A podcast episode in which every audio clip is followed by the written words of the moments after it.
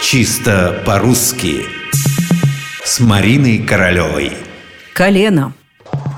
Если я когда-нибудь встречу человека, который с удовольствием произносит слово «ремонт», буду удивлена невероятно.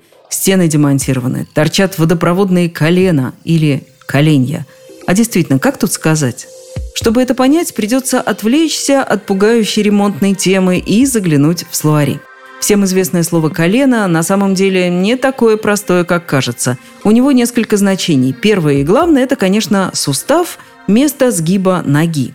Если оно одно – это колено. Если их много – колени.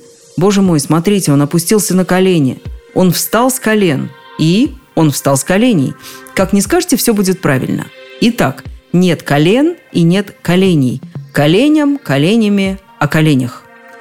Это далеко не все. Как ни прискорбно, вернусь к водопроводу, точнее, к трубопроводу. Колено – это еще может быть часть трубы от одного сгиба или поворота до другого.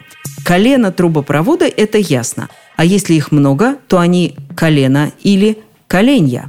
Да, у этой трубы не хватает одного из коленьев, а у той колен – и снова говорите, как хотите, не ошибетесь. Другое дело бамбук или еще какое-нибудь другое растение, у которого в стебле есть сочленение. Про них мы говорим коленья, коленья бамбука. Наше колено, я имею в виду слово, все продолжает разветвляться, и вот мы находим у него еще одно значение. Поколение, разветвление рода. Здесь, конечно, никаких коленьев, только колено – я недавно встретила человека, который знал все о своей родне в семи коленах. Ну разве не удивительно? И при такой родословной он выкидывает колено. Вот оно, еще одно значение слова «колено». Так можно назвать неожиданный поступок, какую-нибудь смешную выходку. Иногда при этом говорят «коленце». Ну и выкинул он коленце. Нет, все-таки язык – вещь непостижимая. Ведь мы начали с ремонта.